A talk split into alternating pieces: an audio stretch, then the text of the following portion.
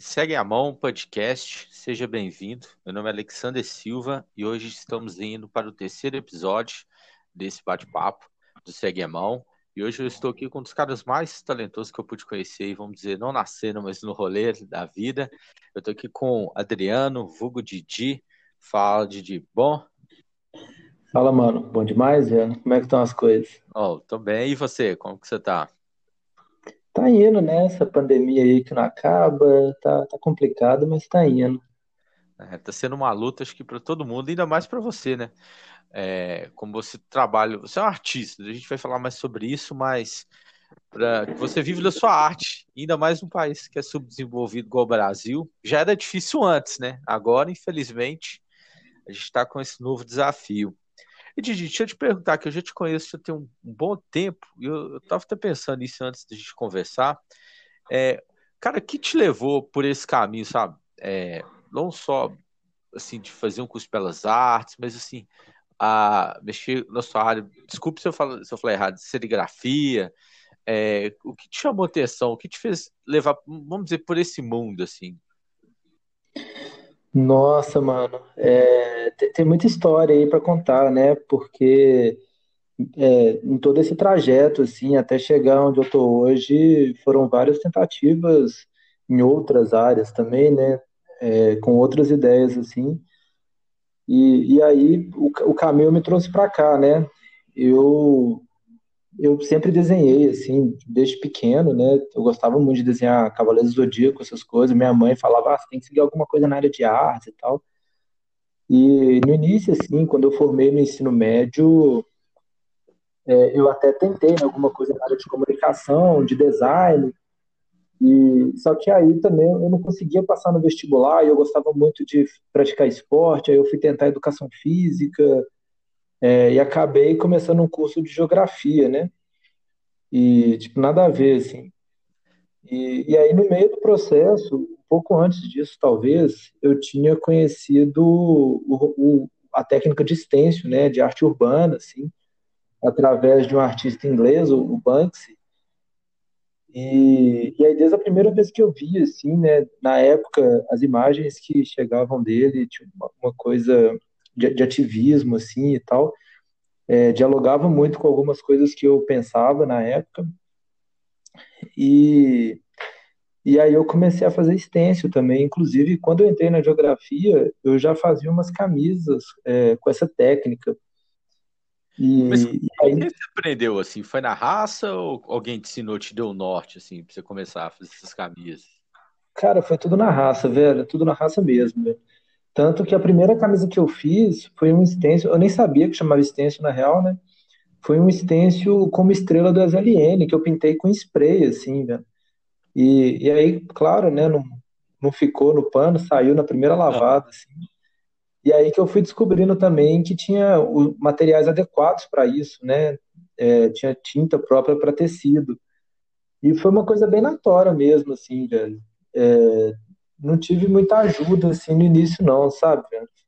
Foi uma coisa que eu fui desenvolvendo assim mesmo. É, e eu acho que assim, você também, vamos dizer, a gente tem mais ou menos a mesma idade assim, então a gente não nasceu na geração da internet onde que tinha tanta informação, né?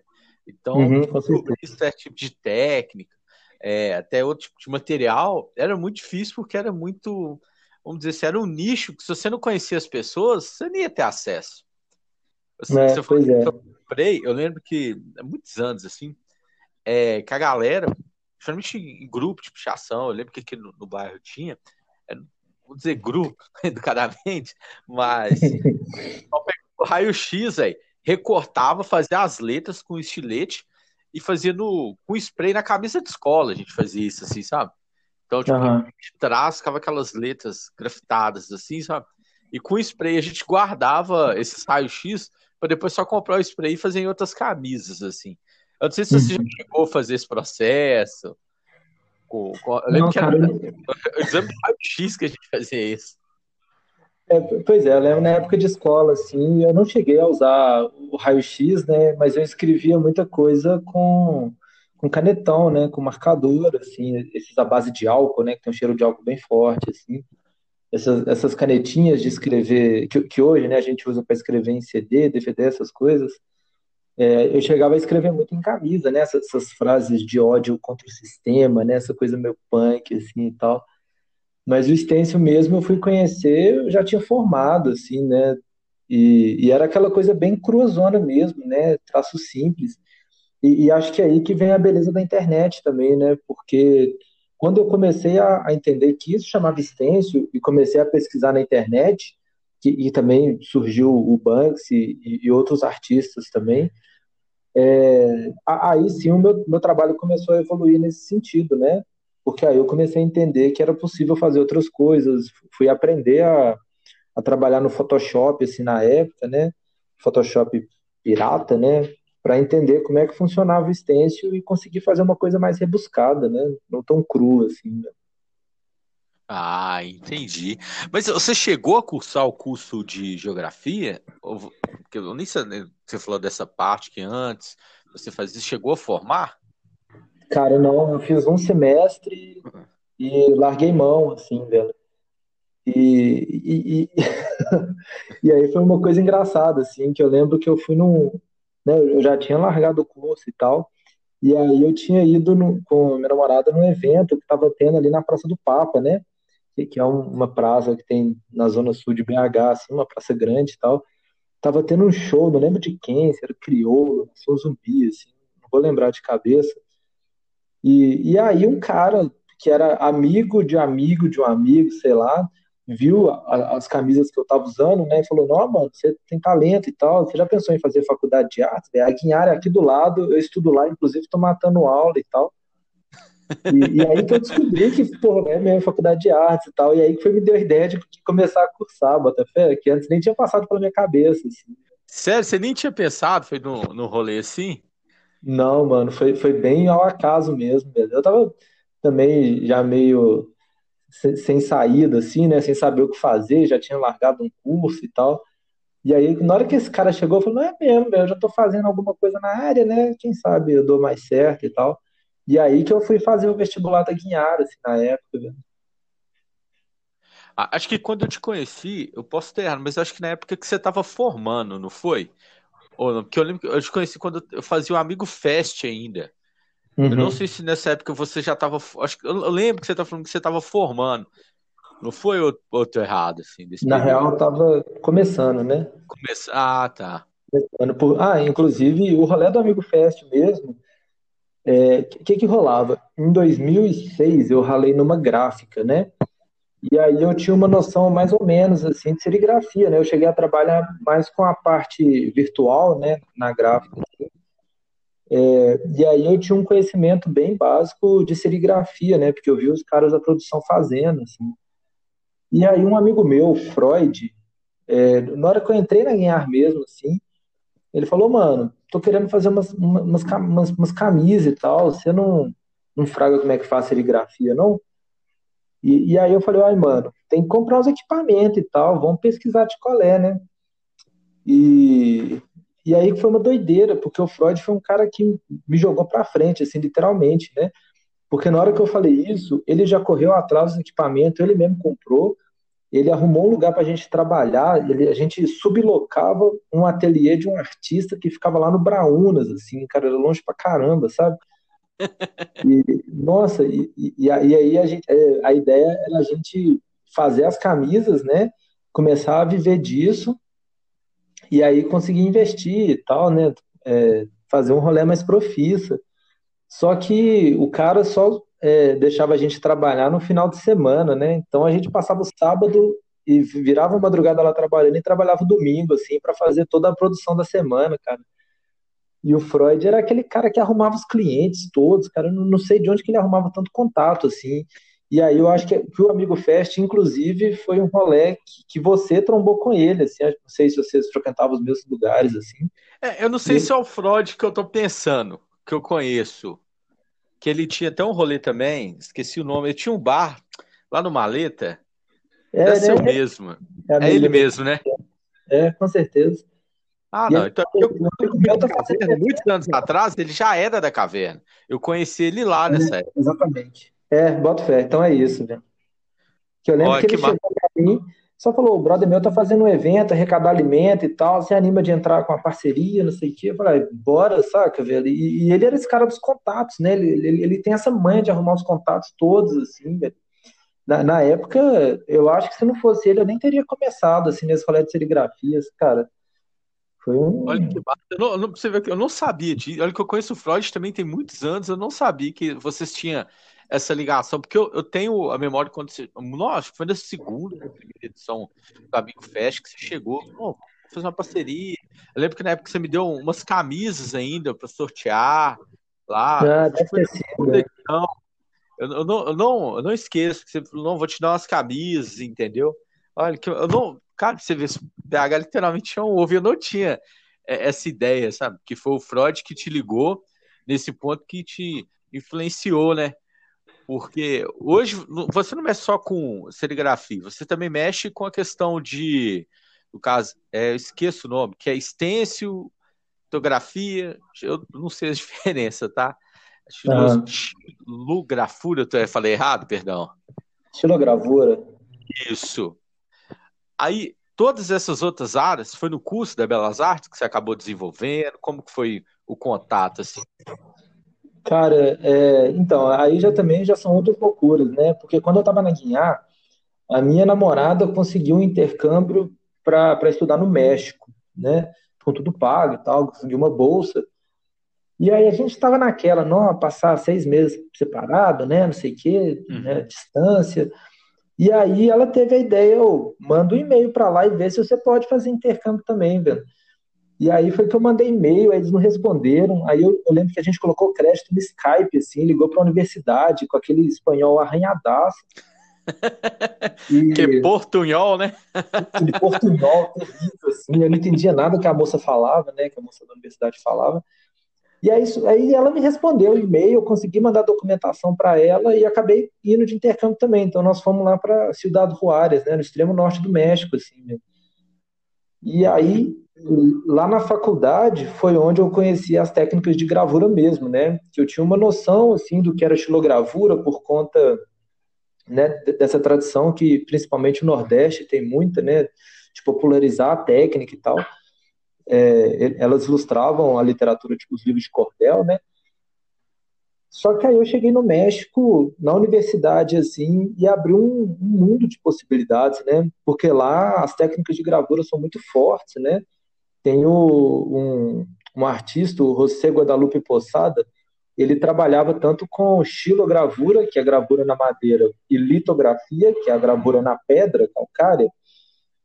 E ele ilustrava jornal, fazia revista, fazia várias sátiras assim à, à sociedade mexicana, né, essas coisas.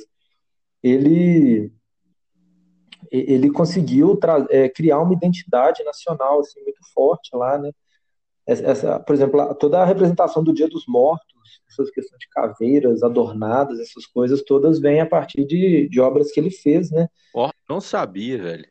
Isso, porque pois eu é. sei que os mortos lá é bem forte, né? Tá bem inserido na cultura deles.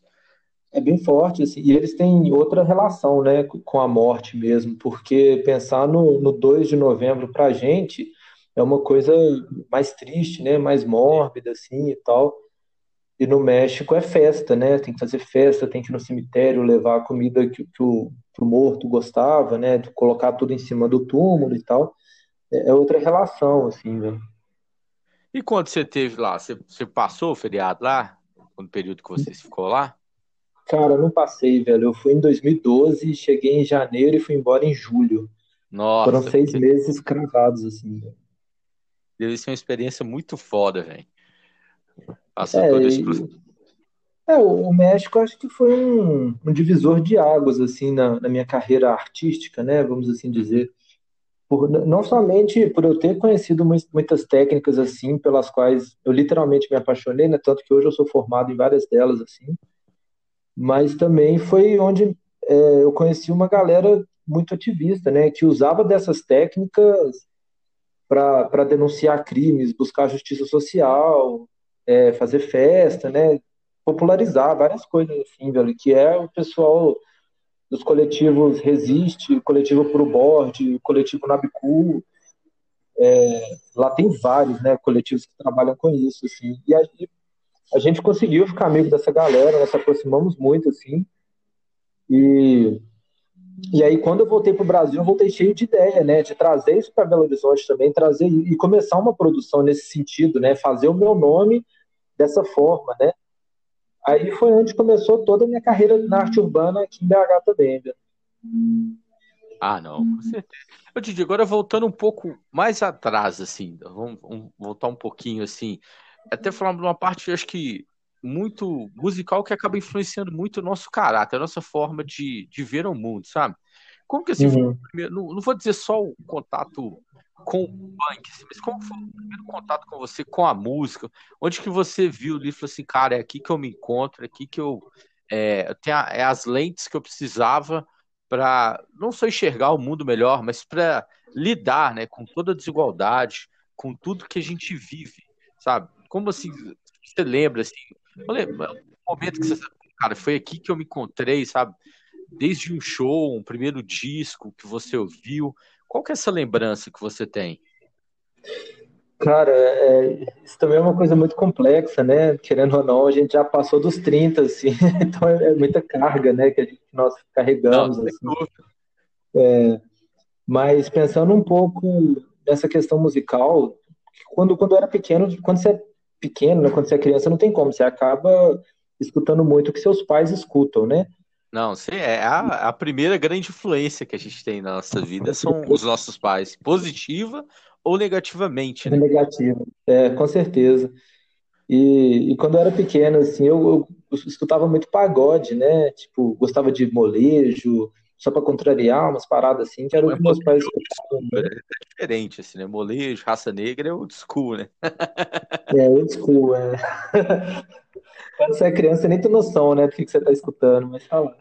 É, acho que a gente não é. tem noção, a gente não tem preconceito nenhum. A gente absorve muito, sabe, de tudo, a gente quer tá incluso, sabe? Fala, não, vou ver isso aqui, porque meus amigos estão ouvindo, vai ter uma festa. Então a gente acaba absorvendo mais as coisas por esse lado. Verdade.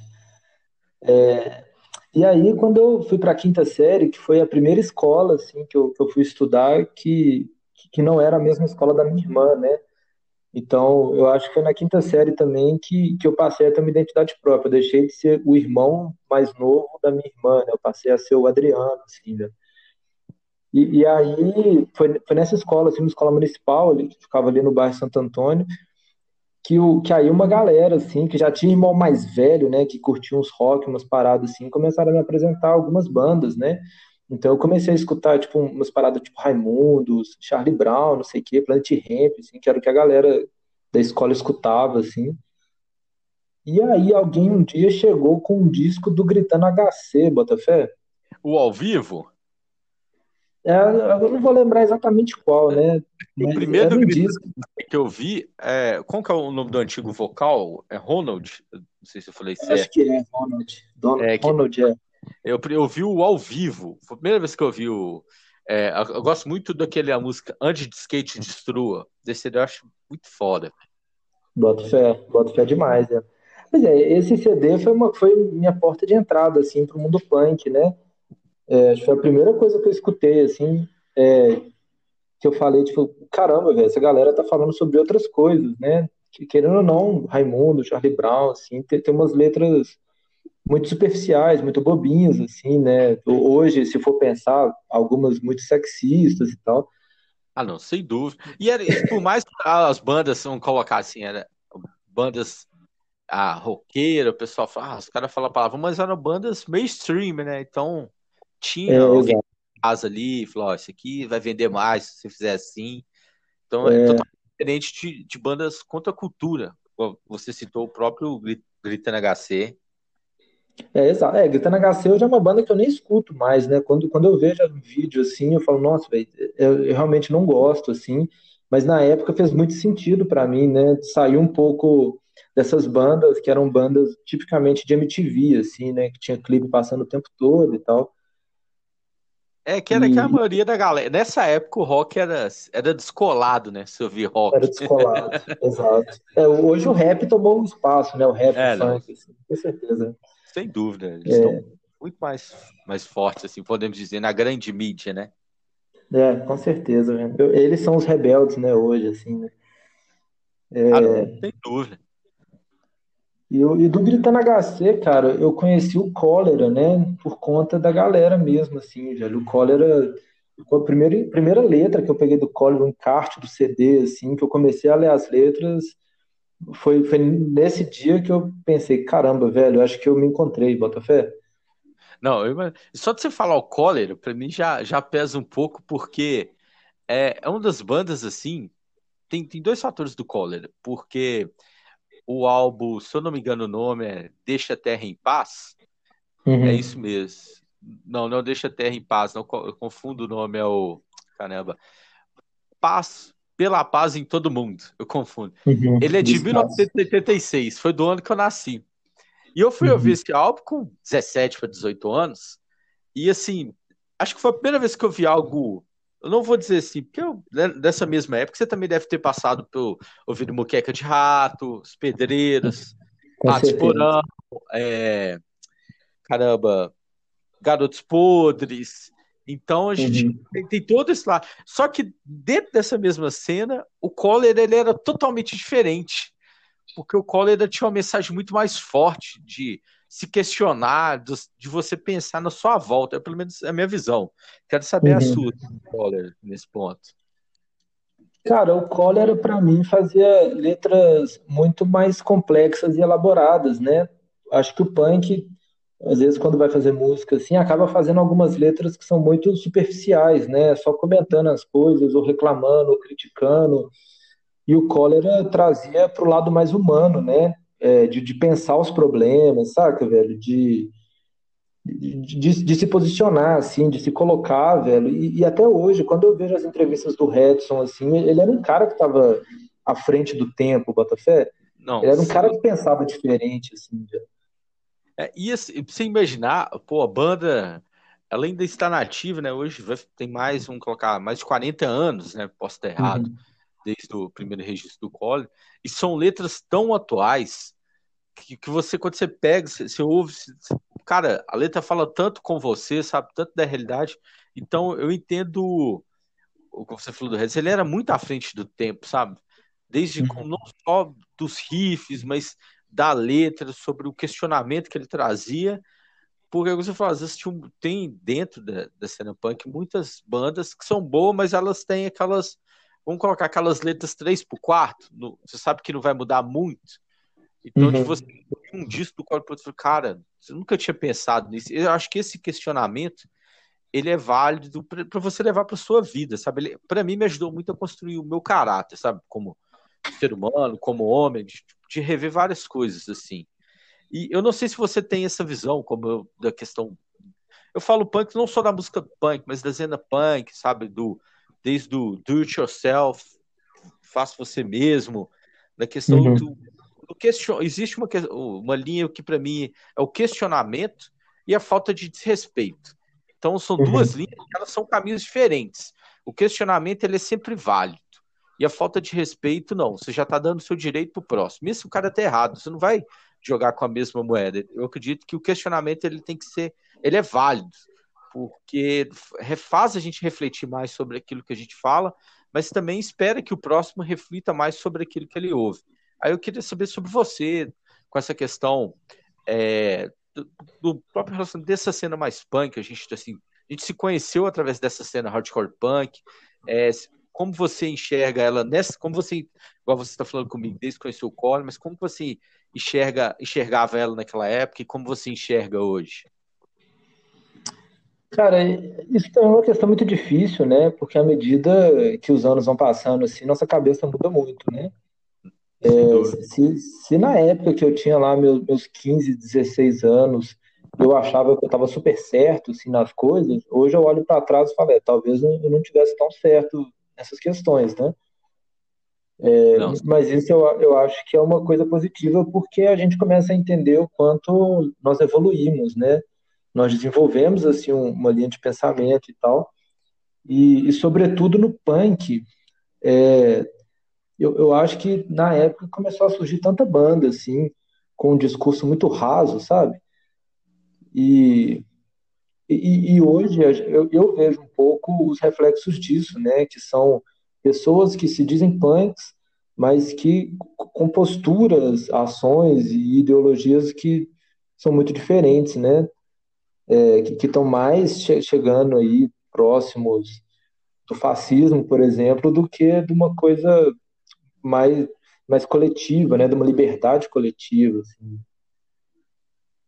Não, e é um ponto que você, até com questão de falar sobre Haas, e é, eu não sei se você tem essa mesma visão, que eu não vou falar só sobre a cena do Hardcore Punk, mas sobre a vida, tudo que a gente uhum. está encaixado nela. Porque hoje, você também passou na época de. A gente viveu isso, né? De, pô, vou comprar um disco, vou ver as músicas, vou estar tá lendo aqui um encarte, sabe? De, pô, velho, esse disco aqui eu vou te emprestar, mas daqui a pouco você me devolve. Eu fazia isso muito aqui no bairro com os meninos. Tô te emprestando, mas você me dá um, porque se você sumir com ele, eu tô aqui com o seu. e, e, eu acho que esse processo é muito importante. Essa, hoje, né, a palavra mais atual, essa desconstrução, né, da gente se enxergar atrás a gente, principalmente a gente como, como homens, falou, pô, cara, eu era machista, velho. Eu, não tinha ideia que esse comportamento, por mais que às vezes seja algo pequeno, que você fala, pô, mas eu só isso, mas ele tem que ser desconstruído pra gente também. Uhum. Acho que a vida é um, a gente vai se desenvolvendo, vamos errando e vamos aprendendo, sabe? Então, eu tenho, eu gosto muito desse olhar. Então, a música, se eu não me engano, que é até do, acho que do Máquina de Fazer Boqueca de Rato, que fala que visual é tudo, atitude não é nada. Como uhum. o passar dos anos, isso se, se mostra ainda tão. tão não estou falando só da música, mas assim, hoje a gente tentando. Vou, vou ousar falar aqui numa era Black Mirror, que cada vez mais o que você é em redes sociais importa mais de quem você é na vida real. E eu, eu sou totalmente contramão isso. Acho que você não precisa ser um babaca nas redes sociais, mas também você tem que prezar a mesma pessoa que você é com quem você está em volta, sabe? É, uhum. Eu gosto de trazer esse pensamento, porque querendo ou não, a, a sua arte ele é o reflexo de você, dos seus pensamentos, o, o que você enxerga do mundo, o que, a mensagem que você quer passar. Então, assim, como hoje eu vejo, eu, falando aqui não só como amigo, mas eu sou um cara que admiro muito o seu trabalho, quando você cria desde pô, uma arte nova, não vou falar só de um quadro, pô, você essa camisa. O que você mais preocupa no todo processo, no, no processo de criação de um trabalho seu? Cara, é, em tudo que eu produzo, assim, primeiramente eu penso na temática que eu quero trabalhar, né? É, e isso vem muito, tem muito a ver com a minha história, né? Então, muita coisa que eu produzo tem a ver com o exército zapatista, tem a ver com punk, tem a ver com anarquismo, tem a ver com ciclismo, é, é, tem a ver com, com, essas ideias, né, de contracultura, assim, também. É, mas, mas aí é uma coisa muito complicada, né? Porque por mais que eu pense em todas essas coisas e tente traduzir isso é, em, em, uma imagem, né, que, que, vai ser colada na rua ou que vai ser comercializada assim, de alguma forma, é, o, o, artista, né, a pessoa que trabalha com criação, ela perde o controle sobre a interpretação do, do que ela fez, né, do que ela criou, assim, né. É, pensando na literatura, na música, é, nas artes plásticas, em todas essas coisas, é, é muito difícil a gente produzir sabendo que ela pode ser completamente distorcida, né? Vai chegar em, em outra pessoa completamente com outro sentido, assim, né? É, eu não sei, é, é, uma coisa que é difícil de ser muito objetivo, assim, você bota fé? Não, eu entendo porque não tem só a ver com um aspecto da sua vida, tem a ver com uhum. tudo que você viveu, toda a bagagem uhum. sua que você traz. A gente está falando muito do seu trabalho, e para a galera que vai estar tá ouvindo a gente, é, o La Ideia, por que La Ideia? Quando você pensou em criar, falou, essa vai ser a, o nome, vai ser o meu legado, isso que vai é, levar todo o meu trabalho. Por que La Ideia? Cara, La Ideia surgiu a partir da música que chama La Ideia de uma banda punk anarquista da Espanha chamada Sin Dios, que foi uma banda que eu curtia muito, assim, até hoje, gosto muito. Eu acho e que você já, eu já ouvi na sua casa uma vez, você me mostrou ela. Isso não é, não é Cara, essa música, a letra dela fala sobre muito sobre levar essa vida coletiva, né, de autogestão, é, sem autoritarismo, apoio mútuo. E, e, quando eu comecei a trabalhar com arte, eu precisava de um nome, né, para usar de alcunha, para usar de pseudônimo, para usar de alter ego, assim. E, e, eu acho que esse termo, né, tipo, lá ideia, a ideia, né, é só uma ideia, né, o que eu quero passar aqui é só uma ideia do que eu tenho sei lá, do que eu tenho na cabeça, assim, né, do que eu tenho estudado, essas coisas. Então, até quando você me perguntou o que, que era o La Ideia, e eu, eu te falei que eu não sabia responder, assim, muito por conta disso, né? Porque a minha ideia é justamente criar um, um mecanismo de, de, comunicação, de compartilhamento de ideias, de, de troca de experiências, assim, que, que não necessariamente é, fosse centralizado na minha figura, né? Então, o que eu faço assim é só trocar ideia, é só jogar ideia mesmo, né? Só difundir uma ideia, né? Ah, eu posso estar errado do que eu vou falar, mas pelo que você me fala, é, você está levando a sua ideia através da sua arte e as pessoas a partir dali elas vão ter a, concepção dela. Pô, ele está querendo dizer isso, mas eu, ah, eu não acredito tanto nisso, mas eu concordo por um lado. É, uhum. Eu acho que esse, esse olhar, né, eu digo como consumidor da sua arte, eu, acho isso muito interessante, porque às vezes para uma pessoa, ah, essa arte ela é muito marginalizada, para outra pessoa, pô, uhum. essa arte ela é tão real sobre a realidade que a gente está vivendo. Eu não sei se você, vamos dizer assim, sobre as pessoas, o feedback que você tem na sua arte, se você tem esse olhar, sabe? É, eu acho que eu tenho, sim. Apesar de que as pessoas que já conversaram comigo sobre a minha produção, é, muitas entendem outras coisas, né? Pelas quais muitas vezes eu nem pensei, assim, em, em, em falar sobre, né? Uhum. Igual eu, come, eu, comecei a fazer uns extensos, assim, puramente estéticos também, né? Eles não tinham uma ideia em si. Era eu intervindo na rua mostrando que a rua tem vida, né? Que, que, tem um cartaz ali de uma pessoa que passou durante a madrugada e colou, e outras pessoas vão interagir com aquilo durante muito tempo depois, né? É, e aí, aí uma mulher me encontrou assim numa feira, falando: Ah, esse parado que você está vendendo aí, eu vi colada não sei aonde. É, o que, que é? É um, é um menino com vergonha de alguma coisa, saca? Eu falando, não necessariamente. É, eu pensei em fazer um, um moleque que fez alguma coisa errada mesmo e, e tá aí tampando a cara, saca? E ela fala, ah, bota fé, porque é, para mim ele tá super com vergonha do que ele fez e não sei o quê, e eu não, é, não sei, eu não vejo dessa forma, né? Oh, mas isso é um lado bom, porque você coloca a sua interpretação e você vai ouvir várias outras interpretações, assim, eu acho isso muito válido. Você, pô, tá, eu fiz com essa ideia para trazer esse olhar e às vezes a pessoa vai te dar um feedback que você nem imaginava que poderia chegar àquele ponto. Então, Verdade, foge do controle, né? Mas, mas cria a experiência do diálogo, né? O que é interessante. E falando sobre uma das últimas produções suas, o que você enxerga mais participação e menos expectativa? E aí eu já quero te é, colocar um cunho nessa pergunta sobre uhum. todo vamos dizer assim, sobre a política desse momento que a gente está vivendo. Então, foi refletido em cima disso, é, principalmente desse último ano. O, o que traz para você mais participação e menos expectativa? É, a, a, ideia dessa estampa, né, que eu fiz em serigrafia, foi mais para não uma forma de, de, convocar as pessoas assim, né, mas de fazer refletir um pouco sobre as nossas ações, né? Sobretudo nesse último ano, ano de pandemia, ano de isolamento, todo mundo mais em casa, assim. É, as nossas ações, elas estão muito no campo virtual também, né?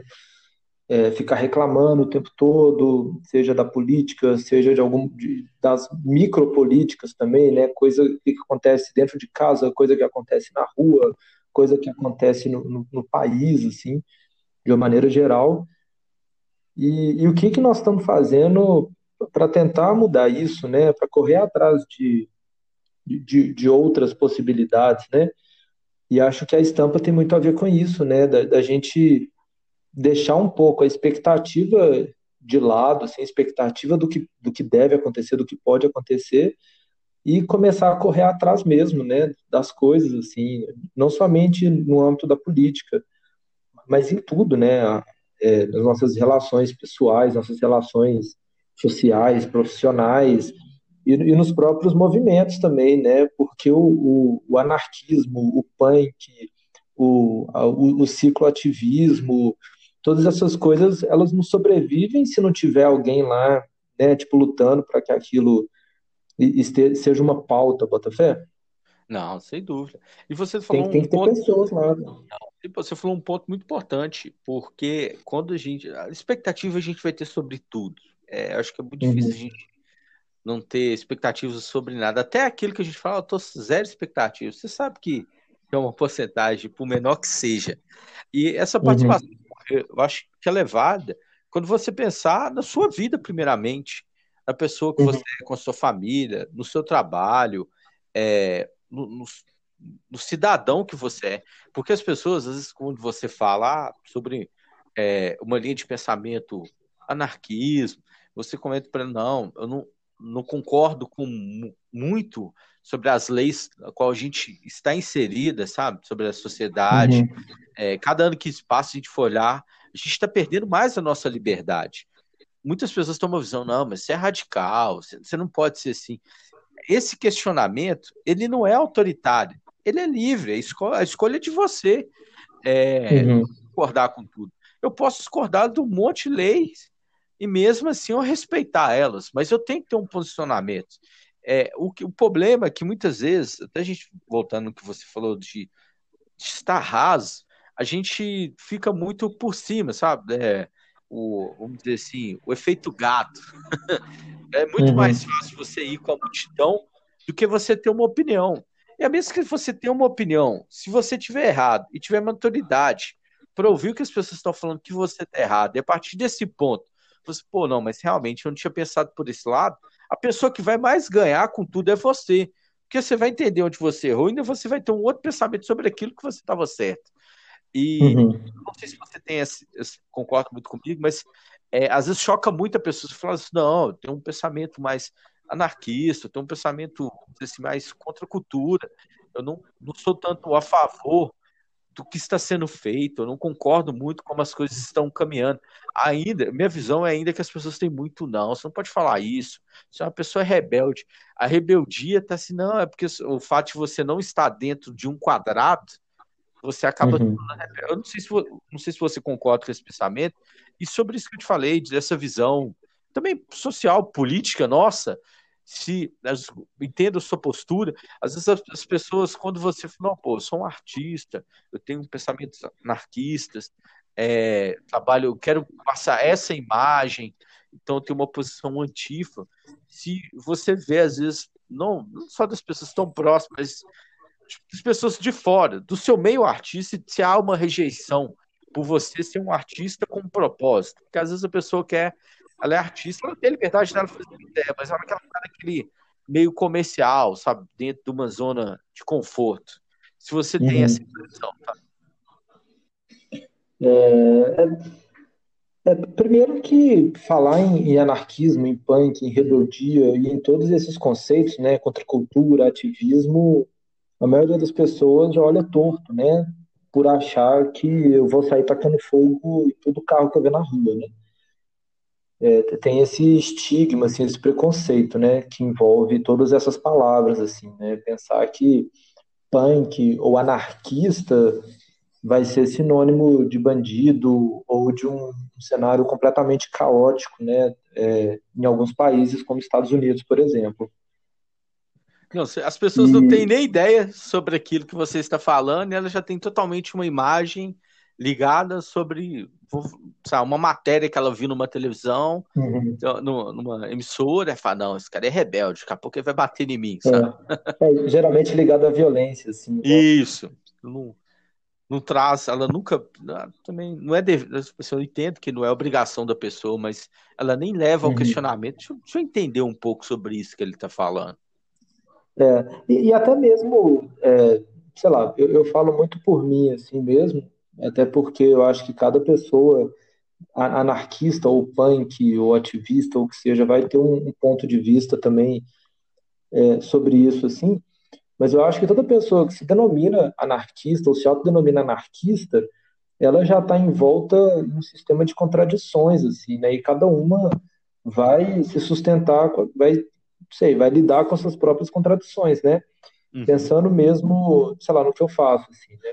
Porque eu, eu sou um artista, eu intervenho no espaço urbano, eu tenho minhas ideias anarquistas, mas eu preciso de verba, né? Tanto para produzir como para poder viver. Eu pago contas, né? Eu não moro numa ocupação. É, eu tenho minhas, sou, eu sou um, um, trabalhador registrado, né? Através do MEI, assim. E todas essas coisas vão entrando numa cadeia de contradições pelas quais nós temos que lidar, assim, né? Ah, não, sem é... dúvida. Mas eu acredito que você pode ter o seu ideal, não a gente vai se adaptar, mas você pode ter a sua luta entender que você faz parte de um sistema. Falou, olha, eu com sei certeza. que talvez sozinho eu não vou conseguir derrubar isso tudo, mas uhum. conscientizar com a minha arte, levar a minha ideia, sabe? É, assim, mostrar sobre aquilo que eu acredito, se já fazer o próximo se questionar, eu acho que, pô, missão cumprida. Porque a é, pessoa é, não precisa é um passo, ter o né? mesmo pensamento que a gente, mas se ela se questiona, porque muitas vezes eu, eu tenho uma visão que as pessoas não têm ideia do tanto que elas são abusadas é, pelo poder da lei do Estado, sabe? Uhum. De, hoje, você não pode abertamente, mais que as redes sociais, você acha que você é ali para falar o que você quiser, você não é.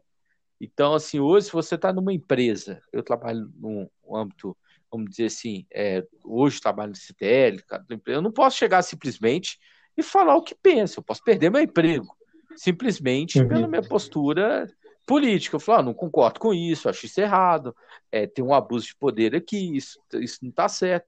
Se, eu estou falando do meu caso, mas com milhares de pessoas que estão passando por isso, que às vezes a uhum. opinião uhum. dela vai levar ao desemprego dela, pode levar até casos piores. Então, assim, eu acho que esse questionamento ele é, é válido. E, vou, e até te queria te fazer uma pergunta, agora voltando um pouco para o início do ano passado, em janeiro de 2020, uhum. que eu lembro que você estava dando muito curso, era quase toda semana, fazendo é, suas oficinas. Como foi para você, e está sendo, infelizmente ainda, esse momento da pandemia, você como artista que vive da sua arte, quais formas você está buscando para ter novas fontes de renda?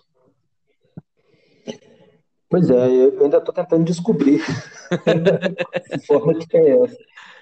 Porque, de fato, né, eu estava dando muitas oficinas, assim, eu trabalhava com arte educação é, e estava trabalhando para uma ONG também, né, viajando. Assim, é isso mesmo, trabalho... né? Eu, eu, lembro que você, você fez uma ou duas viagens quando você comentou comigo. Cara, eu fiz, acho que oito ou nove, assim, né? Ah, não, mas assim, uma que você ficou um tempão, aí depois você voltou, aí você ia de novo, não era? Isso, é porque ah. foi, foi a primeira etapa, né? Que nós fomos em seis cidades, Brasil afora, e aí a segunda etapa nós fizemos duas cidades e, e aí tudo, tudo fechou, né? Começou a pandemia de fato, assim. Né? Ô, Didi, e sobre o pessoal que está ouvindo pra gente, para ele entender melhor, conta, conta, conta um pouco pra gente como foi esse trabalho, as cidades que você viajou, a experiência que você teve como professor. É, vamos lá. a, a arte educação é um tema que eu gosto muito de estudar, assim, né? Eu, eu gosto de compartilhar as técnicas que eu conheço, de compartilhar as informações que eu tenho, assim.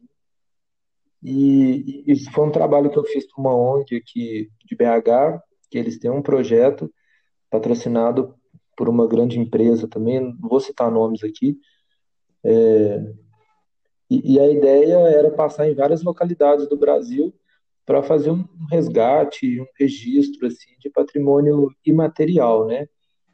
É, então nós trabalhamos dentro de escolas e com centros culturais e religiosos, essas coisas de cada cidade, assim. E a ideia era justamente tentar trazer o que, o que poderia ser um patrimônio imaterial é, daquela localidade, né? Os festejos, as lendas, é, esse conhecimento de ofícios, por exemplo, que são que é passado por gerações assim, né, e só existe naquele lugar e tal. E, e as viagens que nós fizemos foram basicamente todas dessa forma, né? A gente passava aí uma semana em cada lugar, é, dentro da escola diretamente e fora do horário escolar, nós estávamos nos centros culturais, é, buscando essas informações, fazendo esse tipo de registro. E no final a ideia era realmente criar uma publicação, né? Só que com o fechamento, é, eu que era um prestador de serviço, né, um oficineiro uhum. contratado, perdi o emprego, né, literalmente assim. E o trabalho foi foi concluído, se eu não me engano, com trabalhos virtuais mesmo, né, com atendimento virtual, assim. Né? Eu não, não, cheguei a participar muito, né, do, do final da segunda etapa e o da terceira também. Ah, entendi. Mas como foi essa experiência para você, assim? Você disse que não um saldo positivo. Você, como artista e professor, assim, o que, que você trouxe dessa viagem? Cara, é, na época eu estava é, concluindo a minha licenciatura em artes visuais uhum. e o meu TCC, né, minha pesquisa, assim, para finalizar o curso, era sobre educação não formal, né, aquela educação em artes que, é que nós temos fora do ambiente escolar, né? Fora da, dessa grade curricular da escola, né? E, e, essas viagens, na real, me fizeram entender que é, as aulas de artes, quando não estão vinculadas com o currículo institucional, elas têm um valor muito maior para os alunos, assim, né? Porque eles participam muito mais, porque você é, não tem obrigação de saber quem é Picasso, né? Mas você faz um exercício de tentar descrever ou tentar desenhar como que foi a festa que você foi, sei lá, ano passado, assim, ou quando você era criança, né? Então tem, tem essa coisa da memória, assim. Você não tem compromisso com notas, com repetências, né? Então é, é uma relação muito diferente, né? É, de, de alguém que vem de fora para para ensinar alguma técnica, traz, é, buscando na memória o que, que os alunos sabem da história do lugar, assim, das lendas, do, dos mitos, né? Do, do, que esse currículo formal que, que, o MEC, né, que o BNCC obriga os professores a trabalhar. Né? E é, esse, cara, esses é, alunos, qual era a faixa etária que você dava aulas para eles? A, a, maior parte eram crianças, é, sobretudo eu e minha dupla, nós trabalhamos muito em zonas rurais, assim, das localidades, né? Então, pegamos muitas crianças aí de, de 10, 12, 13 anos e teve uma localidade que os alunos eram um pouco mais velhos, né? Tinham aí seus 14, 15, 16, né? Já entrando aí, né? já quase entrando no ensino médio, assim, né? Mas a maioria foi no alunos do Fundamental 1. Ah, eram alunos jovens. E você falou um ponto muito importante, que às vezes o, vamos dizer assim, o âmbito escolar, para muitos alunos, não é um âmbito muito saudável, com o aluno, até questão de dele poder se expressar, sabe, sobre aquilo que ele quer fazer. E como você falou, quando é uma, é uma aula, vamos dizer assim, mais livre, você, falou, você não vai estudar Picasso, você não vai ter que saber, não, agora nós vamos fazer sobre esse artista aqui, do século XVII. Então, de você poder trazer a realidade do aluno para ele refletir através da arte, é, eu também tenho essa visão que às vezes o aluno ele consegue até se expressar melhor e através da arte ele poder se encontrar. Nem, não precisa que todo mundo seja um grande artista, mas a partir uhum. dali ele pode encontrar outro caminho. Fala, pô, velho, que bacana isso aqui, me deu uma base. Às vezes ele pode ter um outro pensamento, pô, eu quero ir para um outro caminho, sabe? Então, é, uhum. eu, eu, acredito nisso e dessa questão. E já entrando dentro do assunto dos seus cursos, é, geralmente todas as pessoas que procuram para fazer cursos e oficinas com vocês são pessoas que estão querendo entrar, vamos dizer assim, para esse mundo, ou são pessoas que querem fazer assim, ah, algo diferente, quero aprender uma, vamos dizer assim, uma rotina nova para a vida dele. Como que é as pessoas que te procuram para fazer os cursos e as oficinas com você? Cara, é, eu acho que tem das duas pessoas, dos dois tipos, né, de, de alunos, assim, aqueles alunos que querem trabalhar na área, né, de buscar alguma buscar fazer é, desenvolver um trabalho, assim, um projeto na área, né, é, porque tem interesse mesmo, e outros só querem aprender por outras razões, né, porque já tem outras profissões e querem aprender para fazer um hobby ou para melhorar no seu próprio trabalho, né?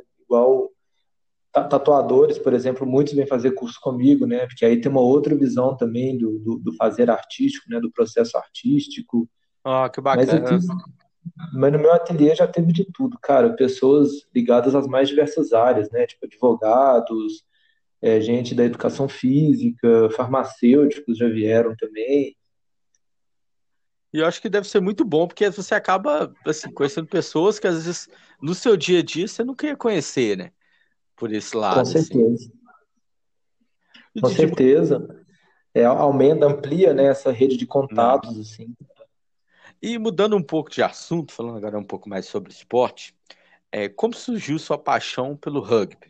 Porque se hoje, se eu sou um cara que fica assistindo jogo aqui do All Blacks é culpa sua. então, da onde que surgiu essa paixão sua pelo rugby? É, cara, também é dessas coisas, né, que a gente vai batendo cabeça até que consegue quebrar uma parede e entrar, né? É, o que que acontece? Eu sou um cara fascinado com esportes, assim, né? Inclusive, igual eu falei no início, eu já até tentei, cheguei a tentar faculdade de educação física e tal, não passei no vestibular, mas eu sou uma pessoa fascinada, assim, com esportes em geral, né? Outro dia eu comecei a ver no YouTube é, um golfe com disco, né? A galera fica lançando um disco assim, eu tava vendo só por ver mesmo. E, e até hoje no YouTube eu fico buscando os esportes bizarros, né? para poder ficar assistindo, assim. É, e eu sou uma pessoa que não deu muito certo com futebol, né? É, eu não, não, não, consigo jogar futebol, assim, eu sou ruim com os pés mesmo. Eu não consigo olhar para a bola e olhar para onde eu vou tocar, assim. E desde pequeno eu sempre joguei no gol, né? Então eu era aquela pessoa que só tomava bolada. Assim, isso aí, eu, eu, eu, tô dentro. Isso aí a gente tá no mesmo. Porque quando a gente é ruim, você vai pro gol. É. E a gente ainda tem uma ampla vantagem no abdômen, né? Tanto é, mais então, o gol, é, assim. Então... Muita história para contar.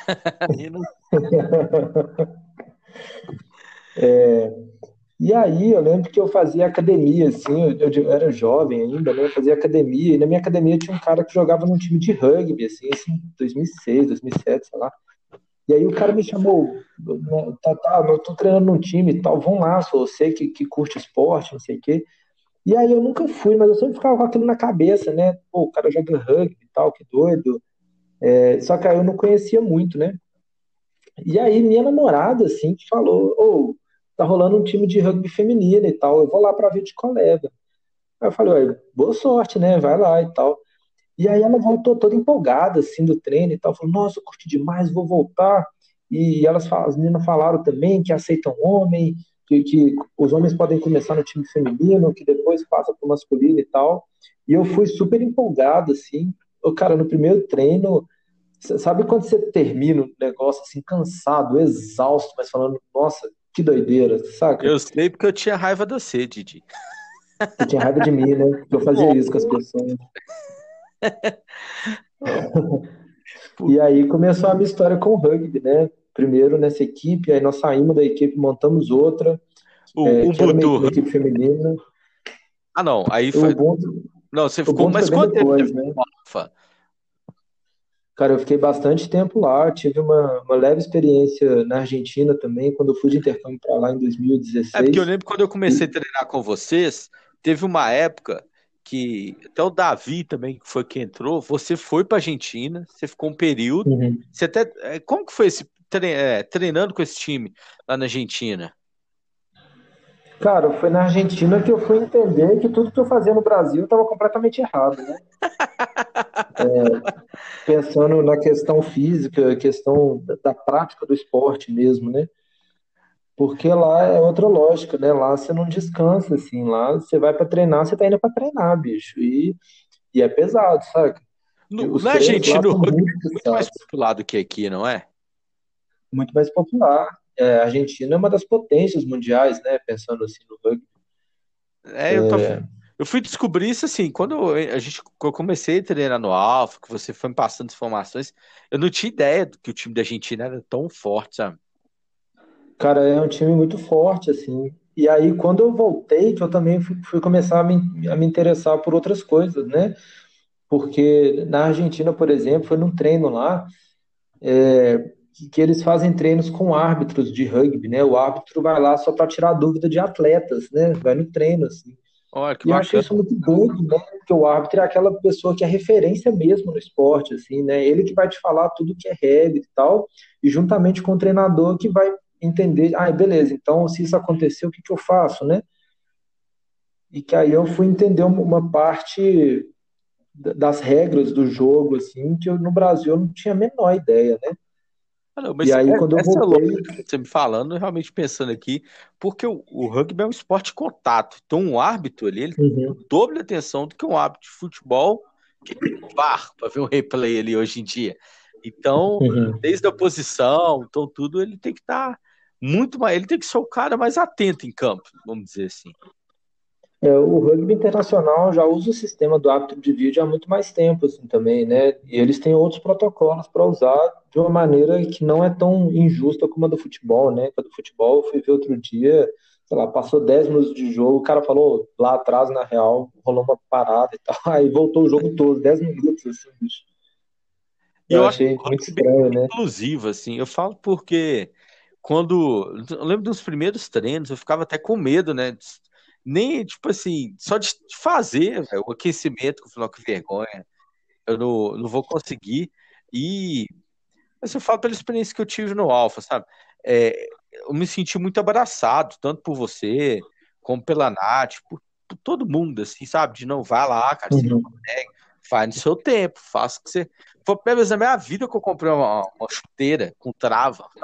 Foi nos treinos. É, eu, eu, outros atletas falaram a mesma coisa, né? Que quando começaram a treinar e aí compraram a primeira chuteira da vida, chegou em casa com um par de chuteiras, a família até estranhou, né? Vai, o que você tá fazendo com isso? Não, eu, eu, tipo, eu não vou falar que eu odeio futebol, mas eu não, assim, eu não tenho nem time. Então eu não tenho costume de, de ver um jogo de futebol. Hoje eu tenho um costume de, de, de assistir jogos de rugby, principalmente de Seven, por, por culpas suas, porque eu tomei tanta paixão, velho. Tipo, cara, eu falei, velho, que, que esporte foda. E, e, toda a inclusão, o respeito, sabe, que tem por trás, assim, de. Desde quando a gente ia lá em Nova Lima, treinar com o time de lá, sabe? Da galera, uhum. aí, velho, você vai conseguir, ó, toma cuidado. Cara, eu, eu não posso dar uma experiência de treinar num, num time de clube mesmo, de futebol de bairro, porque eu nunca fiz isso. Mas eu vejo que uhum. a galera que, que tá ali, acho que por não ser uma coisa ainda tão mainstream, né, vamos dizer, a galera que tá ali tá porque quer, velho, acredita muito, sabe? Então eu acho isso muito valioso, assim, por esse lado, sabe? Uhum. É, o rugby é esse esporte que tem já muito ligado com ele esses valores, né? É, paixão, respeito, disciplina, integridade, solidariedade, essas coisas que, que eu acho que também tem tudo a ver com valores que eu acredito, assim. E, e, a questão da paixão é isso, né, cara? Você não tá lá por dinheiro, assim, velho. Você tá porque você curte, porque você quer, porque é legal, porque lá é, é um compromisso que você faz, assim, por conta das amizades, por conta dos rolés que dá, né? E, e a gente entender também que o outro time não é um inimigo, né? Se não fosse o outro time, nós não estaríamos jogando, né? Se não fosse o árbitro, nós não estaríamos jogando, assim. E entender que tudo faz parte do esporte, né? Não, sem dúvida. Eu acho que isso me conquistou, velho. Não, é, acho que eu, eu, recomendo a todo mundo ter uma experiência. Às vezes a pessoa nem precisa ir treinar, mas assistir o jogo. Agora não, que a gente está na pandemia ainda, mas no futuro, é, as pessoas irem assistir, porque é, é algo, eu falo para mim, se hoje eu virei, eu virei fã desse esporte, sabe? É algo, uhum. Eu dou, um outro olhar, sabe? Com muito carinho, assim, por esse ponto.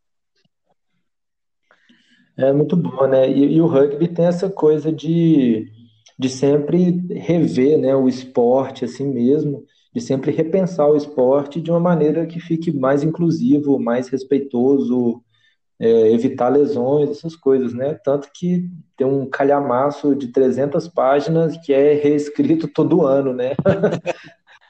para a gente entender as regras do jogo de novo. Não, eu lembro quando a gente fazia aquela prova para tirar tipo um certificado, como que chama? Uhum. lá no site. Tem o, o Ready e o Laws. Isso, que aí tinha uns vídeos explicando, tipo assim, falei, cara, você tá entendendo o que, que você tá fazendo? Deixando bem claro, sabe? Então, uhum. isso é um, um, lado muito positivo. Ô, Didi, ainda falando sobre o esporte, mas eu vejo que você é um cara muito ativista nisso também, é sobre o ciclismo, e principalmente o ciclismo urbano. E falando da nossa querida cidade, BH, como você enxerga, a, vamos dizer assim, em relação à prefeitura a respeito ao ciclista? Porque na Constituição tá que, vamos dizer assim, uma bicicleta, ela também, ela tem um direito de estar na rua, ela tá ali, ela também é um veículo. Só que eu vejo que isso não é respeitado. É, tanto por, uhum. por ônibus, que eu vou até pedir depois para você contar esse caso do acidente, mas por todo mundo. A pessoa está na rua de bicicleta, é meio que você está desrespeitando as leis, sabe? Como você uhum. vê que às vezes o ciclismo, ele é, por mais que com a pandemia ele cresceu muito, né? É, mas as pessoas ainda veem o ciclismo urbano muito marginalizado. Como é que você está andando aqui esse horário, sabe? Bicicleta você tem que ir uhum. domingo à tarde. Eu não sei se vocês. Então, eu, eu, algumas pessoas que eu conheço têm esse pensamento ainda. Bicicleta é para final de semana. Não pode, não pode só para trabalhar. Como que você vê isso? É, é, primeiramente, assim, BH sempre teve um estigma, né, com relação ao ciclismo, do, da bicicleta ser uma coisa usada somente para lazer ou para galera que faz trilha, né, fazer mountain bike, né. Imagina que Minas Gerais é um, um estado que é muito propício para essa atividade, né. Ah, não, sem dúvida. E o ciclismo urbano, em geral, assim, não vou falar somente em Belo Horizonte, mas em qualquer cidade do mundo, ele é sempre mal visto, né? Porque é um veículo lento que está ocupando a via, é, que, que, sei lá. É, e, e, pensando na própria questão capitalismo, capitalista mesmo, né, o ciclista ele não vai consumir combustível como um carro, né, ele não vai consumir PVA como um carro, assim, né? Ele não gera imposto Mas, como ele precisa, né? como ele precisa, exato. É, e se não paga PVA, para que, que eu vou fazer uma estrutura para o ciclista, né? Mas é, pensando numa questão aqui, para além da legislação de trânsito, né, porque eu acho realmente muito válido falar ah, que a lei de trânsito, a, a, lei de trânsito, o código de trânsito é, aqui no Brasil, é, multa, em teoria, era para multar um carro que desrespeita ciclista, obriga o carro a guardar uma distância de um metro e meio, essas coisas, uhum.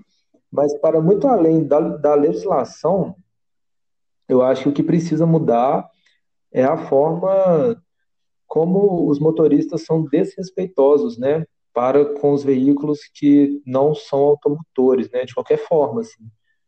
É, não pensando somente no caso do ciclista, mas tem um cara, pessoa, aquela pessoa que anda de skate, a pessoa que anda de patins, a outra lá de patinete, a pessoa que anda a pé, né?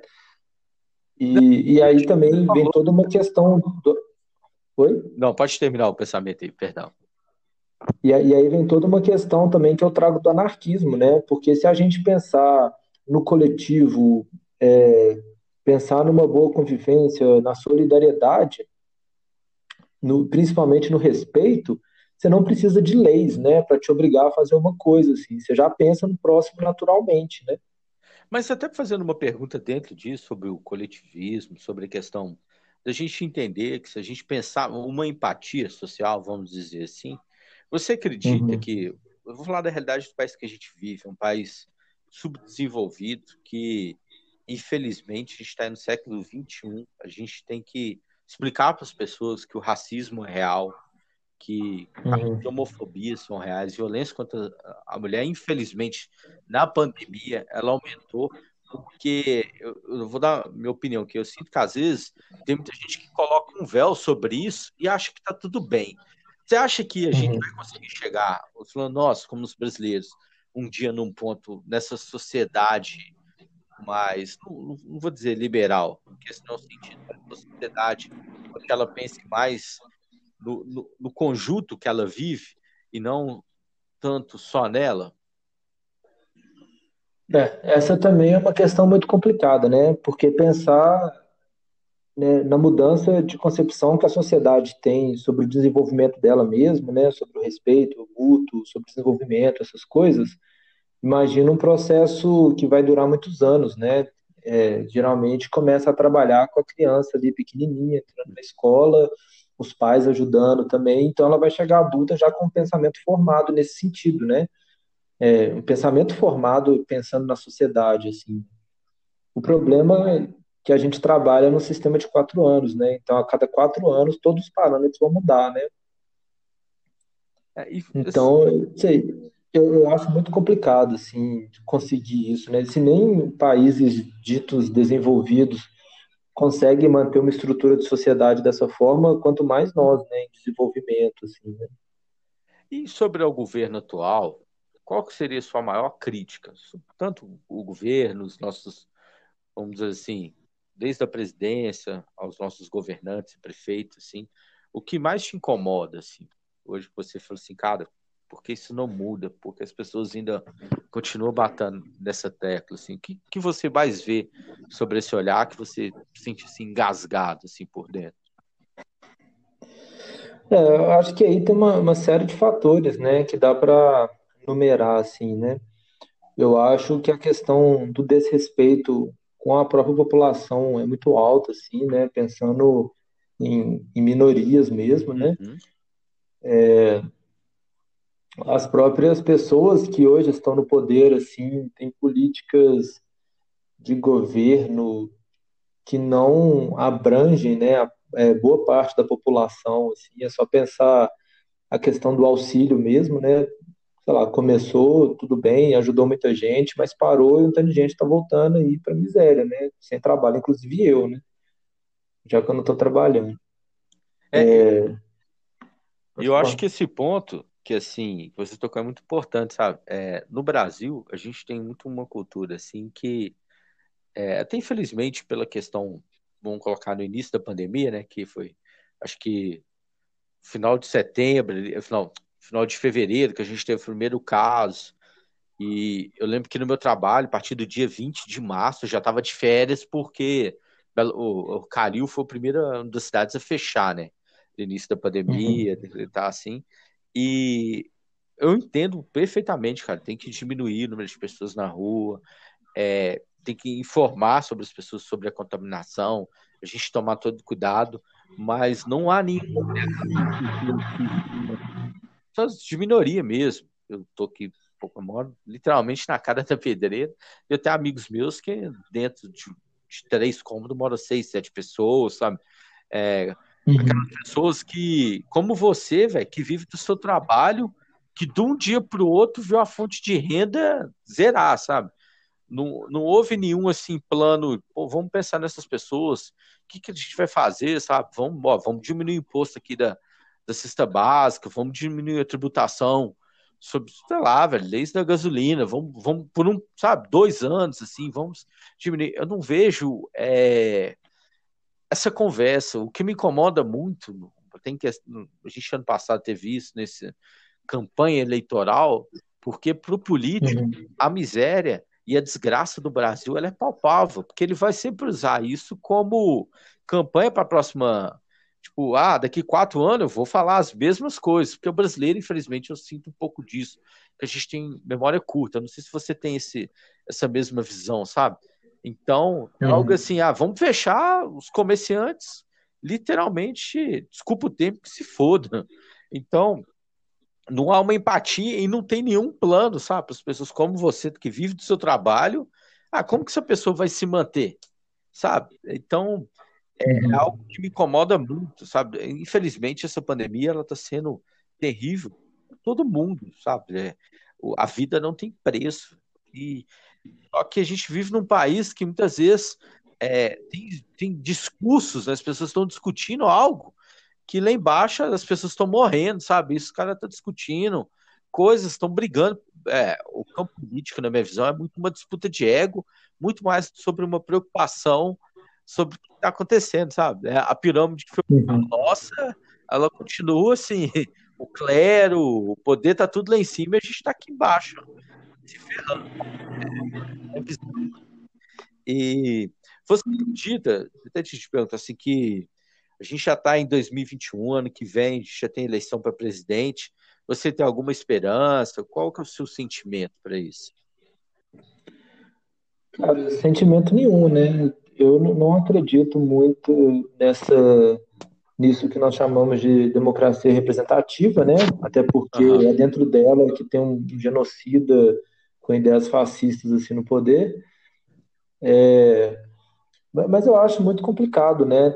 É, porque vai entrar em cena de novo essa briga que está sendo é, formulada e fomentada desde 2013, principalmente, né? Que é a guerra ao PT, né? Então, ou você é petista ou não, né? Então, é, acho que o campo político da esquerda assim está muito fragilizado nesse sentido, né? E, e com poucas forças para poder mudar alguma coisa. Eu não sei se você tem essa mesma visão que eu. Você acha que às vezes que hoje a esquerda, por ela tá, não, não vou dizer destruída, tá? Mas eu vou dizer ela que está bem separada. Você acha que a própria esquerda ela não falta mais se unir, sabe? Porque tanto como existe uma direita que é mais radical, uma direita que é mais liberal, uma direita que está muito mais disposta a ouvir a esquerda, e vice-versa também, do amplo da esquerda, mas eu sinto que a esquerda ela acabou mais se distanciando, sabe? De, ah, não, o pessoal tem uma visão, o PT tem outras, todas as pessoas que têm um pensamento mais de esquerda, mas não se considera nem. Vou dizer nos partidos que são mais do pessoal do PT. Você acha que há uma falta de comunicação entre a esquerda em si hoje no Brasil? Entre ela mesmo? Não acho que seja uma, uma falta de comunicação, não. E eu estou falando isso sem muito critérios, uhum. porque eu não, né, não, sou um estudioso assim da política nacional. Não, nem eu, para deixar claro. que visão. Mas o negócio é que dentro da política, assim, do cenário político, eu acho que nós não temos a menor noção do que acontece, né? Porque da mesma forma que a esquerda, né, também vai ter várias linhas de pensamento que vão vão ser tretadas entre si, né? Vão se fragmentar. A direita também tem, mas tem um centro que é muito forte, né? E que está muito mais ligado à direita, né? Por assim dizer. É, é, é engraçado eu não, eu não... centro. Eu lembro de uma das maiores verdades que o Bolsonaro disse numa entrevista, que ele falou o seguinte: não adianta eu ser presidente se eu não tiver o centrão ao meu favor. Porque chegar lá é os caras que literalmente, né, vão ditar uhum. as regras. Ah, eu quero que passe uma PEC, uma emenda, eu preciso de teu apoio. E aquela coisa, ele fala, não, mas que eu sou contra isso e nada como você dar poder para o homem que você vai ver que ele realmente é. Acho que tem livros que, como Maquiavel, é o Príncipe de Maquiavel, que vai passar décadas e décadas, que já passaram, é um livro muito atual, sabe? como esse uhum. teatro que é a política. É, uma das coisas que eu também não, não acredito muito da forma como é, esse processo democrático, da eletrônica, essas coisas, porque somente não é algo que me dá muito confiança, porque não, pô, meu voto tem poder, assim. Eu queria só a pessoa uhum. que acreditasse mais poderia fazer diferença, mas eu confesso que não, não tenho muita fé sobre isso, sabe? É, nesse sentido, igual eu te falei, eu acredito muito mais, no, no, sei lá, na ação direta mesmo, né? Uhum. É, lá, se eu estou insatisfeito com alguma coisa, talvez eu mesmo deveria correr atrás, né? Tá? É menos expectativa, mais participação, né? Não, sem dúvida. Porque esperar que isso, de, que, que isso venha de cima para baixo, eu acho que é muito complicado, bicho. Eu, eu acho que falta para o povo ter noção que o poder está na nossa mão, sabe? Não do governo. Uhum. A gente tem muito. É, um cultural nosso, não sei se você tem concorda comigo nesse ponto, mas boa parte da população ela espera muito de cima, sabe? Eu acho que é dever nosso sair mais para as ruas, lutar mais pelos nossos direitos, sabe? É, infelizmente, uhum. no, na presidência que a gente está, acho que já cruzou muitas linhas que não tem como mais voltar atrás sabe? Eu acho assim, uhum. impeachment mesmo, cara. Ah, não, cara, já passou uma linha que você não deveria ter passado, velho. Não tem sabe? Assim, na, na minha visão, eu preocupo falo com a minha família, com as pessoas que estão na minha volta, não simplesmente porque eu não, ah, não vou falar o que eu penso, mas elas não têm obrigação de ouvir tudo que eu quero dizer, sabe? Então, assim, tem que ter uhum. uma linha. Eu falo o que você quer questionar, o que você quer falar e o desrespeito. Então, assim, são dois caminhos diferentes. Então, assim, eu acho que pra gente, como cidadão, já, cara, a gente já tá sendo respeitado, assim, tá cuspindo a nossa cara. Falou assim, ó, oh, amigo, ó, isso aqui e pronto, sabe? Então, assim, é, uhum. Esse desejo que a gente, como cidadão, sabe, todos nós temos mais dever, assim, de, sabe, lutar mais pelos nossos direitos. Eu, eu, eu, não, uhum. eu queria saber se você tem esse sentimento também ou não, sabe? Ah, sobre esse ponto, assim. É, pois é, e aí já vai cair no, no, naquele ponto da contradição de novo, né? Que, que geralmente quem trabalha mais o anarquismo acaba sendo contraditório, uhum. porque quer depender do Estado para ter uma educação, para ter uma saúde, essas coisas, né? Com o Estado bancando, assim. É, eu, eu acho muito complexo, né? Fazer demandas nesse sentido, né? Porque, sei lá, se eu falar eu quero saúde, educação e segurança, mas isso já vai entrar uma série de medidas restritivas e repressivas também por parte do Estado, né? Não, é, é não tem como a gente eu não sei. muito dessa, dessa mão que é o Estado, né? Por esse lado. Mas eu acredito que a, é. a gente sempre deve lutar pela balança. Qual o sentido? A gente entende que vai ser muito difícil a gente tirar essa mão do Estado sobre a nossa vida, mas a gente tem que buscar, é, todos nós, sabe, lutar para que essa balança não esteja tanto para o Estado, mas um pouco para a gente também. Porque. É, com certeza, né? Eu acho que se a gente está pagando imposto para o Estado, né, e para ele nos devolver nessa forma de bem-estar social, assim, e na forma de serviços, eu acho que nada mais justo do que a gente exigir, né? Sem dúvida. E até fazer uma pergunta também, tem a ver com tudo que está acontecendo. Agora, a gente está em fevereiro, né? Vamos colocar aí que o primeiro caso que foi confirmado de Covid no Brasil foi na última semana de fevereiro, vai estar fazendo um ano daqui alguma uma semana, se eu não me engano. Vamos dizer nesse ano de pandemia assim, qual o maior aprendizado que você assim teve, sabe, com tudo que aconteceu assim? O aprendizado que, que você está levando para si, assim, sabe, com imagino que não tem sido um ano difícil. E o que você tirou desse ano? Nossa, bicho, te falar que esse ano chegou como uma voadora direto na minha cara, viu? Em vários aspectos, assim, velho. Tirar um aprendizado, é, talvez eu tenha que ter alguns dias de reflexão, assim. não sei se eu consigo falar de supetão, não. Didi, mas ainda. Cara, não, mas pode continuar. Foi, foi... Desculpa cortar assim, é só porque. Não, eu que peço. Foi, foi, foram, foi, foi, foi, muito tenso, né, esse tempo todo, porque já no início da pandemia, assim, eu perdi minha avó, não foi de Covid, né, ela morreu de velhice mesmo, é, e durante um tempo eu passei muito tretado, assim, com, com meu pai, ele faleceu de câncer recentemente, assim. Pô, mas sentimentos. É...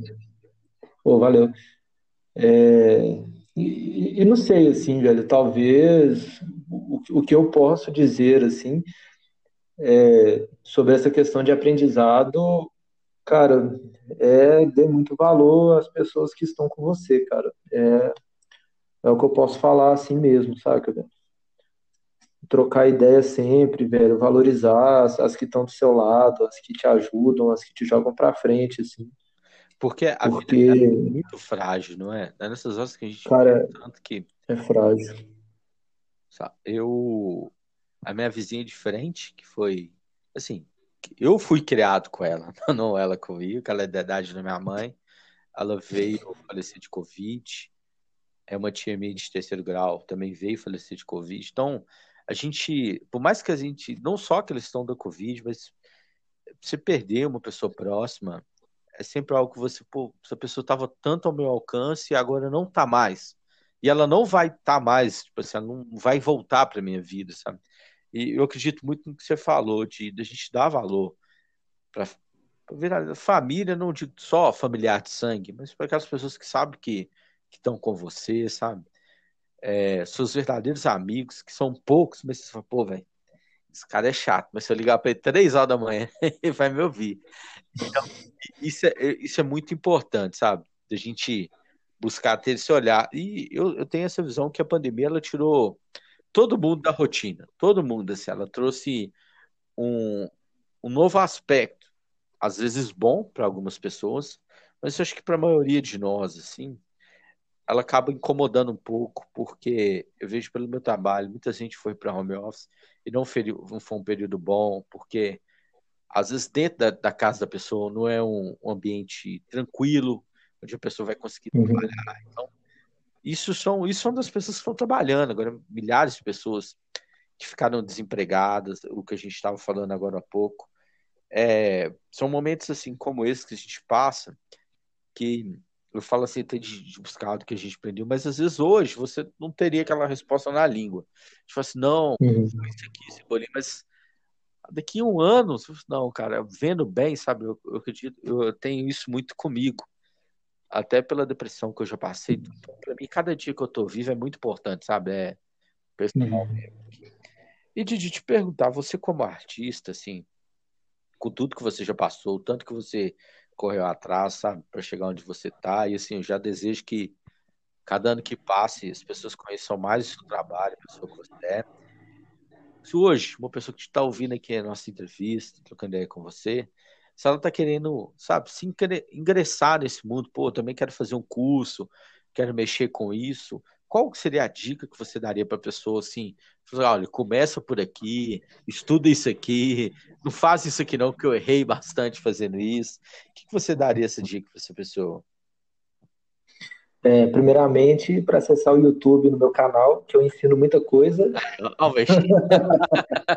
e qual que é o seu canal no YouTube, Didi? O canal é La Ideia Printmaking Street Artist, porque eu escrevi tudo em espanhol e inglês para ser mais chique, assim. Né? Ah, tá, mas, procura pessoa... lá Ideia já... ou Oficina de Linóleo-Gravura que me acha. Ah, bacana. É, também dou cursos aqui no meu, no meu ateliê, né? Caso alguém tenha interesse, principalmente na área de gravura. Agora eu estou tentando trabalhar de uma maneira virtual também, né? Vendendo materiais para as pessoas poderem fazer os cursos online comigo. e demorou. De se reinventar, né? É, isso aí. Eu acho que assim, tá na hora já. De é. alcançar mais pessoas com isso. Verdade. E, mas, tipo, se uma pessoa quer começar, cara, simplesmente vai, saca, velho? Tem uma ideia, começa a desenhar, desenha um pouquinho todo dia. Com o tempo, ela vai entender, né, onde que ela vai chegar, onde que ela quer chegar com isso, que tipo de ideia ela quer, qual técnica ela quer trabalhar. Eu acho que isso é uma coisa que vem de uma maneira natural, assim, né? Cara, compra um caderninho, todo dia desenha um pouco, não importa o que seja, né? Ah, eu tenho vou desenhar meu nome aqui todo dia. Então, desenha seu nome todo dia no final do ano você é um profissional da caligrafia, assim, do lettering. Não, eu acredito muito no, numa frase que eu ouvi uma vez que eu guardo muito para mim. É antes feito do que perfeito. Porque claro. a, a gente, infelizmente, a gente se compara muito, né? E a rede social, pô, você vai começar a fotografar, você vai olhar o cara mais foda. Aí você já quer comparar uhum. o seu trabalho de, sei lá, dois, três meses com uma pessoa que tem 20 anos. Então, assim, a balança é errada. Você, pô, véio, vai fazendo aqui, mas olha lá o que você gosta. Igual você falou do, do artista, é o, qual é o nome dele? O, o Banks, qual é o nome dele? O, perdão, esqueci. Isso. É Banks. Não adianta você olhar para um artista que você curte muito e já querer que você já desenvolva aquilo. Não, cara. Uhum. Primeiro. É, respeitar o processo, né? Não, é o que você falou, é valioso. É o processo, sabe? Eu acho que isso é o mais importante. A gente se respeitar esse processo de aprendizado, que ele é tão uhum. importante quando você sentir que falou, pô, agora eu tô no ponto onde que eu queria chegar, e daqui eu vou desenvolver mais, mas eu vou passar menos perrengue do que eu passei no início, sabe? Porque tem uma música do Kamal, se eu não me engano, que ele fala o seguinte: que o processo ele é mais importante às vezes do que a linha da chegada. Porque a Com certeza. vai se desenvolver, você, não sei o que você falou, Vera, você vai se conhecer ainda mais, sabe? Sobre isso, então. Eu... É, na, tem uma pesquisa que eu estou fazendo também no, no, numa temática de anarquismo e educação, que tem muito a ver com isso, né? De você pensar muito no processo do que você está fazendo é, sem pensar muito no resultado, assim, né? Você desenvolver a técnica ali agora, desenvolver a ideia aqui agora e tal, porque o resultado nem sempre você vai chegar nele, né? E às vezes você chega e você nem sabe que chegou, e às vezes você chega e não gosta, assim, também, né? Não, é, e a, a, própria meta, né? Às vezes você chega na meta, mas descobre que a meta, na real, tá lá na frente. Então você vai continuar no processo, aí descobre que a meta tá mais na frente. É, é igual a, a lenda da utopia, né? Na linha do horizonte, do Eduardo Galeano. não. E assim, é o ponto que eu falei importante. Às vezes, não, pô, eu quero chegar até aqui. Só que quando você chegar ali, você fala assim, não, dá para ir muito mais aí. O, é, o que você... Os parâmetros mudam. Ah, ô Didi, eu já, antemão aqui, eu já quero te agradecer, não só pela amizade, mas por você ceder seu tempo a esse bate-papo. E a ideia do Segue a Mão, quando eu comecei, foi, sabe, tirar de dentro para fora, assim. É, eu não estava muito preocupado em ser bonito, em ser uhum. literalmente correto, eu estava mais preocupado em, em descrever aquilo sobre o que eu sinto e não ser de uma forma respeitosa para quem está ouvindo. E nesse uhum. pensamento, eu queria que você deixasse um recado, não só para mim, também para todo mundo que vai estar tá ouvindo, sobre aquilo que você acredita, aquilo que é, eu acho que assim, da minha visão, que, pô, vai ser acorda, é isso que eu vou correr atrás por mais um dia, sabe? Sobre aquilo que você acredita. E também já peço que você deixe suas redes sociais, seus contatos, porque quem quiser te conhecer mais, mandar uma mensagem, pô, vi o podcast lá, achei bacana, quero, quero conhecer mais sobre o seu trabalho. Então, fazer o seu merchan. É, começando aí pela, pela autopropaganda, né? É, tem meu Instagram, que é arroba cycle.idea, C-Y-C-O.idea. É, também vai ser o meu e-mail, né? cycle.ideia.gmail.com. É, para quem gosta de ver um processo de produção, para assistir aulas gratuitas, tem meu canal no YouTube, que é lá, Ideia. Você me acha tranquilo. É, tem um blog onde eu escrevo bastante, não só sobre processo de produção, mas sobre algumas coisas é, que acontecem comigo, né? Sejam de leitura, sejam de experiências é, sociais diversas, assim, que é laideianpc.wordpress.com, mas geralmente no Instagram tem um link lá que já vai para todas essas outras páginas. É, tem a, e também tem a minha loja virtual, no próprio link do Instagram você consegue entrar também. Lá eu vendo todas as gravuras, vendo cursos, vendo materiais, vendo livros, publicações. É, muita maioria das, das, das compras que as pessoas fazem ajudam a financiar as artes que eu coloco na rua também, né? Então não é uma coisa voltada única e exclusivamente para o lucro. É, e não sei, eu gostaria de dar uma mensagem muito positiva assim para as pessoas e tal, falar que trabalhar com arte é toda a maravilha do mundo assim, mas de falar que várias vezes eu já pensei em desistir também, já tive na bed por conta disso, já tive um milhão de reflexões, várias lágrimas rolaram por conta disso, mas entender também por que que você está ali, né? Você começar a construir um sentido naquilo e, e dialogar bastante, né? É, o diálogo ele faz parte de todos os nossos processos, assim. É e foi através do diálogo com, com, vários amigos, como esposa, com todo mundo, assim, que é, que é o que me faz continuar mesmo, né? Que é o que me faz seguir, assim. E uma coisa que você falou importante, o, o diálogo ele é fundamental para a nossa vida. Somos seres sociais, então a, uhum. a, construção que a gente precisa ela é feita com o outro. E Exatamente. Isso é muito fundamental. Ô Didi, te agradecer demais, viu, por você aceitar o convite, por você trocar essa ideia. Eu acredito que todo mundo que tá ouvindo vai gostar muito desse bate-papo. Você é uma pessoa uhum. muito foda. Procure aí, galera. Lá a ideia. Manda uma mensagem para o Didi lá no Instagram. Disse, Pô, velho, dá um desconto aí num cartaz, uma pintura sua. Corre atrás do trabalho dele. E, assim, uma coisa que, que eu acredito muito é apoiar a cena independente. Isso não é só com bandas, é os artistas independentes, sabe?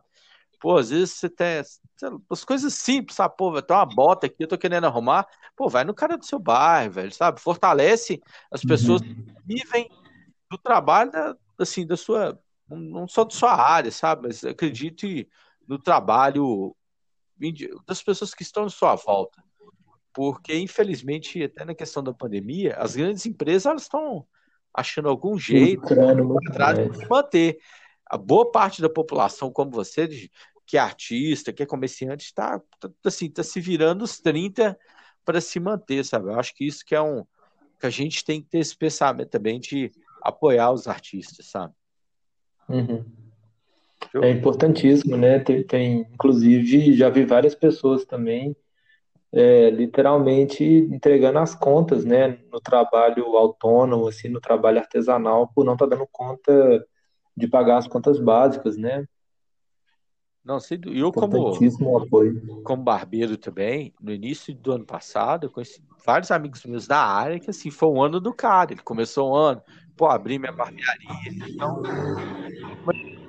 pô, véio, o cara ficou dois, três anos ali de uma grana para abrir a barbearia dele e infelizmente veio a pandemia. Então, é, eu entendo perfeitamente que o Estado também não tem esse dever de ser um salvador nosso, mas também a gente fica assim, pô, a gente precisava vezes de ter algum recurso, alguma saída.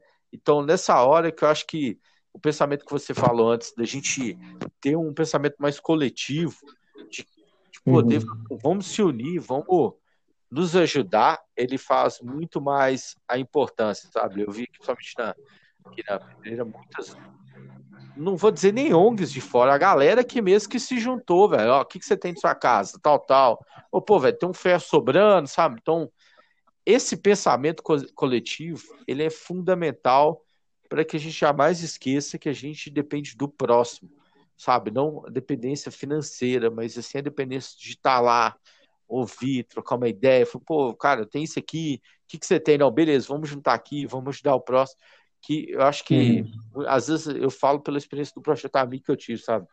Dos cinco anos que teve, das questões dos festivais. A gente acha que a gente vai ajudar, mas a gente quer ajudada no final. Por mais que você está uhum. levando um alimento, você está levando roupa, você está levando ali uma grana para uma instituição carente, você chega lá, é você que está sendo ajudado. Você está assim, pô, eu precisava ouvir isso, sabe? Então, é, para todo mundo que está ouvindo a gente, fica essa ideia corre atrás lá das redes sociais do Didi, dá uma força, fortalece. E brigadão. Valeu demais, cara. Espero que você tenha sentido a vontade aí. E assim, agradeço de coração mesmo por ter cedido seu tempo, trocado uma ideia aqui comigo. Eu que agradeço a oportunidade aí, né, de conversar com você, de estar falando um pouco também da minha experiência, da gente ter dialogado sobre a nossa experiência também. Acho que foi muito massa, muito importante. Valeu. Pô, valeu demais, Gil. E pra galera aí, muito obrigado que tô vindo até aqui. Toda segunda eu tô lançando lá uma ideia, tô escrevendo uma poesia e as entrevistas vão estar tá rolando aí. Valeu demais, galera. Um forte abraço. Didi, obrigado.